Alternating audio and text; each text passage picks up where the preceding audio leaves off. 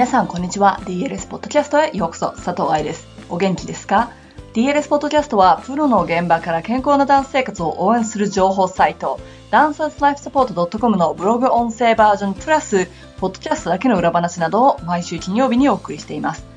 今月は第1回アイスさんとティータイムの音声をお送りしていますが皆さん楽しんでもらえていますか？エピソード192は大人バレリーナ企画について先週のポッドキャストのエピソード193ではおしゃべり版として留学を考えている人へのメッセージとターンアウト本についてお話しさせてもらいました。今週はもう少し勉強っぽいポッドキャスト、ふくらはぎの肉離れについての部分をピックアップしてみました。では、音声をどうぞ。私はすぐにふくらはぎが軽くつったり肉離れみたいになり大好きなジャンプ控えめに飛ばないといつなるかわからないこの頃です20代半ばに右足疲労骨折してから元気な足の方が初めて肉離れしてしまいました。30代で帝王切開で出産後に2ヶ月でバレエふふお2ヶ月でバレエ復帰してから頻繁にふくらはぎがつるようになりました。どうしたら防げるのか悩んでおります。ワオですよこれ。ワオですよって何を言ってるんですか愛さんって感じですかね。まず肉離れについてはもうすでにブログでアップしているのでどういうものが肉離れなのかとかあと肉離れって日本で言ってもいろんなものがあるんだよっていう部分はあのそちらのブログ記事で見てください。ブログの名前は肉離れダンサーの影筋肉編っていうやつです。医学的な方にはちょっといきません。なぜならばもうお話ししてるからね。ただこのケースこのケーススタジーこれだけでもう1時間も私話せるよっていうぐらいなんですけれどもまず最初に疲労骨折してそれをかばってる方の足が肉離れしたところに注目してください。肉離れというのは記事とかでも書いたけれどもちゃんとウォームアップができていなかったりとか動いてる内容に対し自分の筋肉が弱いと思います。まあ全ての怪我ってそうなんだけどね。ほら自分の体 VS エクササイズでエクササイズの方が強かったらつまり多すぎたら自分が怪我するよね。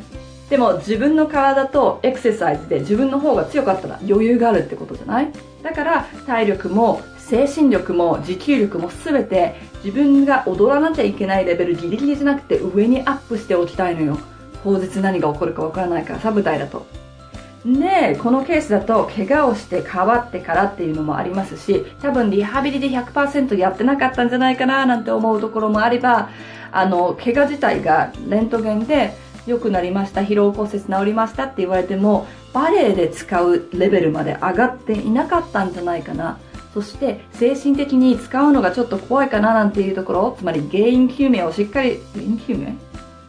いいのか？をしっかりとしていなくて休みましょうとかちょっとリハビリしましょうみたいな感じで自分の体のことを100%よしいけるぜって信じていなかったらこういうかばい癖みたいなのがついちゃいます。ダンサーのリハビリシリーズっていう ebook でもお話ししてるけれども、ダンサーのリハビリっていうのは、レントゲンで見て骨が治りました、イエーイじゃなくって、レベルが昔のレベルに戻ってるかだったりだとか、精神的に100%信じて舞台で使えるかみたいなところまで含めるのがリハビリです。なので、ここでは多分それが原因だったんでしょうね。で、あのブログ記事にも書きましたが、ちゃんと治していない肉離れは再発率が高くなります。ですからここで何度も何度も出てるような感じがするということ。でもってもう一つここでキーワードになってきたのが帝王切開で出産。帝王切開で出産ということはコアマッスルとか、まあ、あの腹横筋とかをねカットして帝王切開になるわけですよ。でそれが2ヶ月であの完全に治ってるわけはございません。傷口だけ見ててもねそれだけ深いレイヤーを切ってるから。でしかも夜ちゃんと寝れなかったりするじゃないですか子供がねちっちゃい時は。だから動き制限があったり今妊娠中の方々そして今後妊娠したい方々すぐに復帰したりとか、あ、体が変わっちゃったからエクササイズしなきゃ、ダイエットしなきゃっていうのは、妊娠後は必要ございません。やらないでください。その後すごい大変になっちゃいます。まあ、それは置いといてね。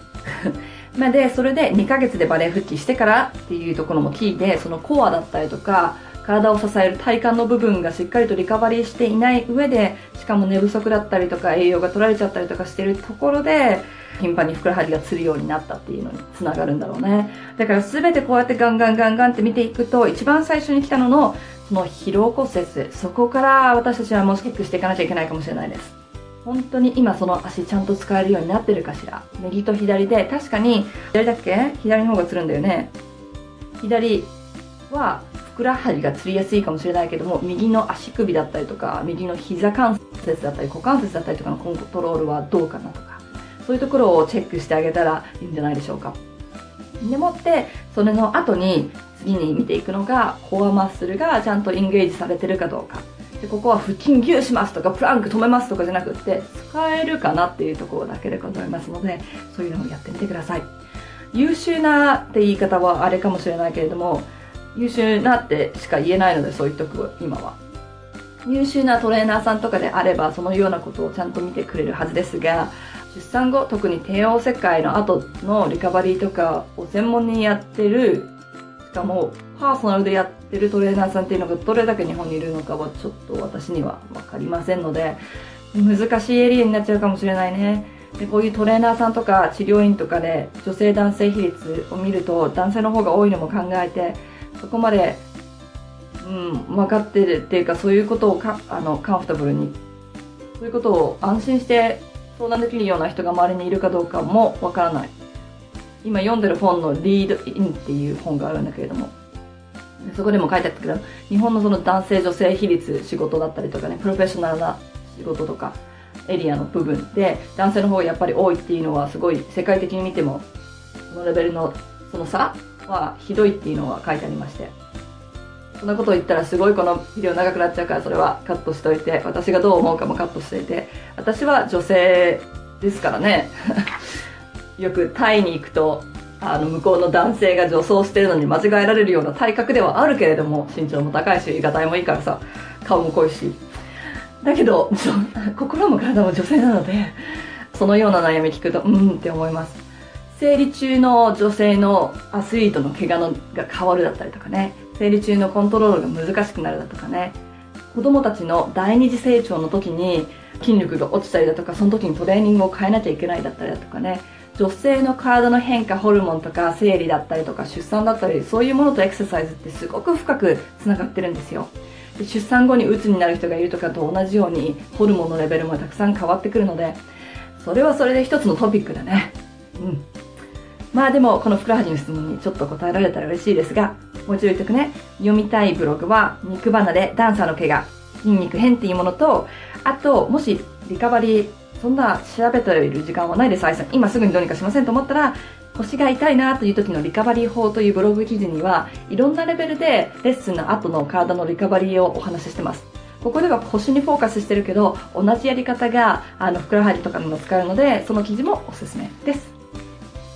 いかがでしたか？ここではふくらはぎの怪我を例にとってお話ししていますが、特にある程度驚い込んでいると、このように過去の怪我やバレエと一見関係のないような病気、怪我、体の理由などが今の痛みにつながっていることはよくあります。もし何度も再発する痛みがある人は、こうやって怪我や体の歴史まで考えてあげてくださいね。ということで、今日のポッドキャストはここまで。実はこのポッドキャストがアップされる4月20日には名古屋でセミナーが始まっているはずです。いつも通りポッドキャストは事前に準備していますが、リスナーピックアップは来日中少々お休みしますね。では、セミナーで実際にお会いする皆さん、お会いできるのを楽しみにしております。そうじゃない人たちはまたポッドキャストでお会いしましょう。ハッピーダンシング、佐藤愛でした。